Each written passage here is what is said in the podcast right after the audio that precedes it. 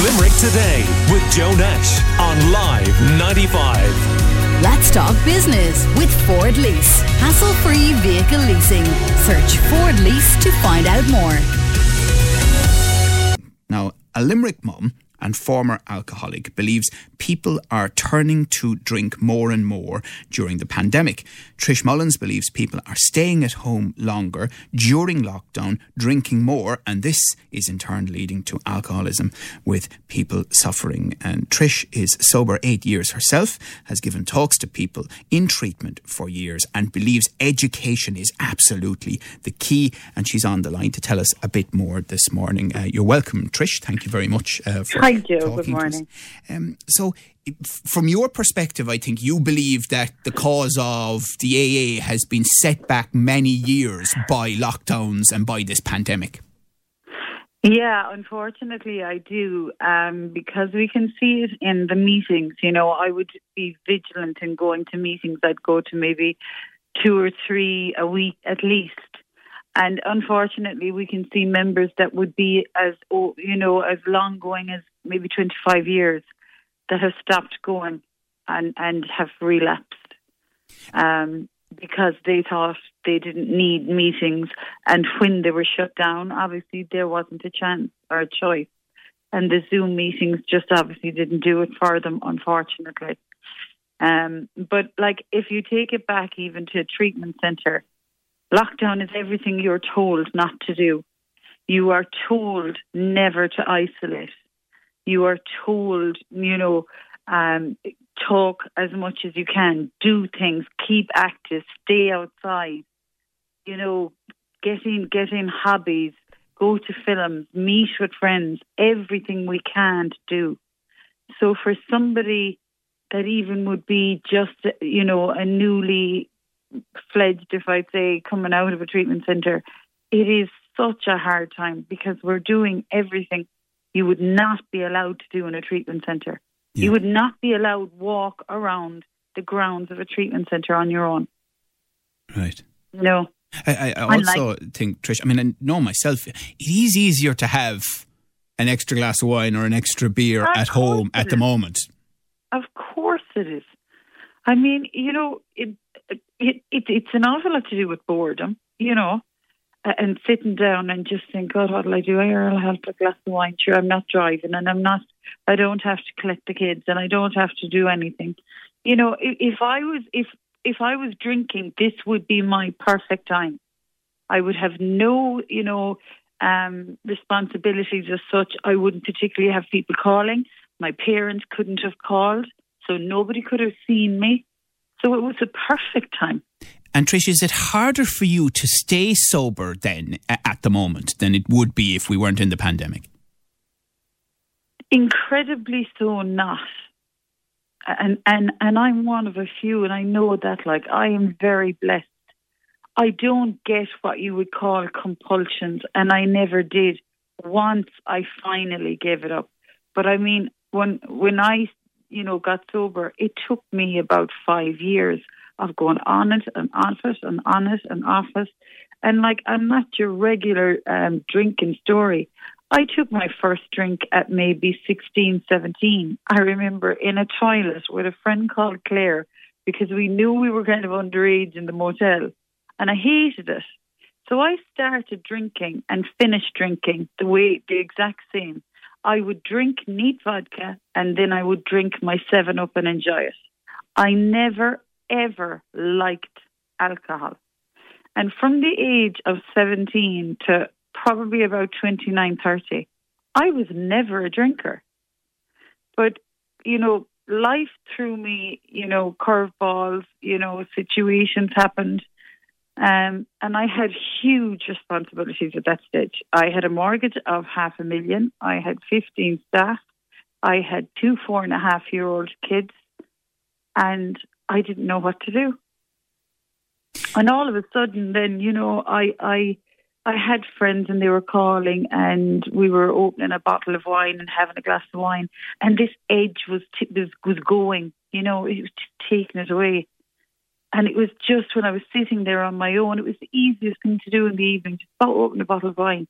And if anybody knows anything about alcohol, it will increase in no time. Yeah. Suddenly, one glass will lead to another, to another, and then you'll say, "I'm not going to open that second bottle now." And the next thing you know, it's opened. I, I know No, um, when you were chatting to Anne Marie, uh, Trish, we're chatting to Trish Mullins this morning. Um, she was really struck by the story you told of waking up in the hospital a- and seeing your family looking It back did- at you. yeah, yeah. Like this to tell you, I, I grew up in an absolutely loving home with two parents that never drank. There was never drink that I would be, you know, drawn to, or that it was around, or I thought of, or or, or a reason for me to be inclined to go that way, if you like. So, for two years, like the cleverness of it, you you become so, Jesus, I don't know, uh, it's so clever. I used to invite my parents, who live five minutes away, for dinner on a Sunday, so they wouldn't be calling then, wondering, or they mightn't catch me drunk. And I would phone my mother in the morning when I was sober, so that I could drink, because she'd know if my voice was slurred. And the first time they knew that I had a drink problem or I was a blown out alcoholic was when I was at home. I collapsed. I do remember collapsing. It was a seizure. I don't remember anymore, but what I was told was I was taken to the Bons in Cork and I was so bad I had another seizure going in the door and I was put on life support for five days. And when I you that bad. when you woke up, Trish, with your family looking at you, what was your first thought? uh, uh, honestly, honestly, my very first thought was, holy gosh, how am I going to get drink now? They all know. I didn't care that my poor mother had to fly home from her dream holiday of meeting her sisters in Australia. She had only been there two days to get, and she got a, a, a call to say that I was in intensive care and she needed to come home immediately, that the chances were 20%. She told them they had the wrong girl. Like when I went into a treatment centre, my parents told the counsellors they never saw me drunk. I had a cut off pint, like. I mean, the joke was I would go out and the girls would hide either my bag or my wallet because I wouldn't say goodbye to anyone. I'd just go. I'd have a cut off pint. I'd just go home. The Irish goodbye. Yeah. You know, it was just, I was drinking to cope with what was going on around me. And, and, because the, emotionally I was broken. and the extraordinary thing, Trish, is I think you're off drink eight years now, but you Yeah. have relapsed, haven't you, in the past? After four years, and I did this very much organized. You know what I mean? It wasn't something that just happened. I decided this. I was going out with a really nice guy from Tralee, but he was working in Jordan at the time as a teacher. So I was going to go to Jordan for 10 days. And I said, you know what? I'll drink for 10 days because I'm not at four years now. And I won't even drink vodka. I'll drink, I'll drink rum because I, you know, that would be better. And to say like that is the nuclear bomb going off is, is just, I mean, once I took one thimble of it, I had no control, none whatsoever. The entire thing was a disaster. And on the day I was to come home, he was teaching and he was coming home and taking me to the airport. And me being stubborn decided I'd get a taxi and go hours before I should.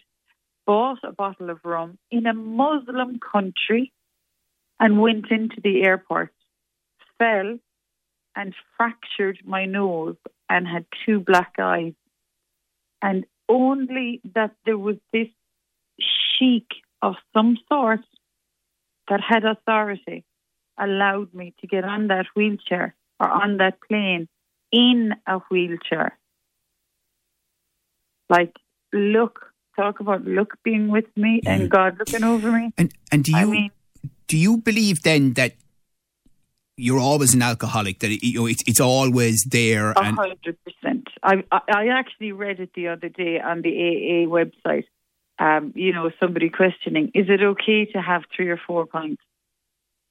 If you believe that it would stop at that, then you still don't believe that you're an alcoholic. There is no, there is no in between. It's, it's, it's, it's an addiction. Like it's, it's something that your body craves, and the second it gets it, it's never enough. Now, now I can quite happily um, sit around with people drinking, not in any way having a desire for it. You know, I can go into Tesco now. I couldn't go into Tesco for four months because Tesco was my pub. I never drank really socially because I had children. I couldn't really go out that much. So I would drink at home. So, I mean, it ended up drinking neat vodka from a bottle and having a bottle of 7 Up alongside it. Right. There was no pleasure in it. And Trish, your amazing story, I know you want to reach out, you want to be involved in teaching, especially young people, about you know, alcohol. Yeah. I, I've done these talks in schools and I can see these children, and you can almost see the want in them and you can see the, the kids that, that are either from the troubled families or can see themselves because unfortunately it's getting that young. I was asked yesterday, did I give a talk in a primary school? The ages of, of children drinking now are going to eight and nine. And probably because of the pandemic, that it's around at home you know, monkey see what monkey do. You know, it's it's it's just it's terrible. But when I do these talks, the children will come up to me, you know, and they'll be gobsmacked to see like this this girl that dressed good, you know, and she's makeup on and she looks perfect and like there's nothing wrong with her. And they, you know, they're gobsmacked like that an alcoholic because they're waiting for this, you know, brown paper bag or this disheveled looking person. But like you can turn your life around and you can do it, you know, pretty fast as long as you don't take the first drink and you keep going to meetings. If you stop going to meetings, you will drink. Yeah, and, and, that, and that brings us around to the very first point we were making that during the pandemic, all of that is much, much more challenging. And as you say, the Zoom AA meetings don't uh, always suit everybody. Well, uh, Trish Mullins, thank you very much for telling us your incredible story. And I know we've only scratched the surface of it. And uh, I think the fact that you're prepared to reach out, talk to us, particularly talk to young people, is absolutely fantastic. Thank you so much for your time. Limerick Today with Joe Nash on Live 95. Let's talk business with Ford Lease. Hassle free vehicle leasing. Search Ford Lease to find out more.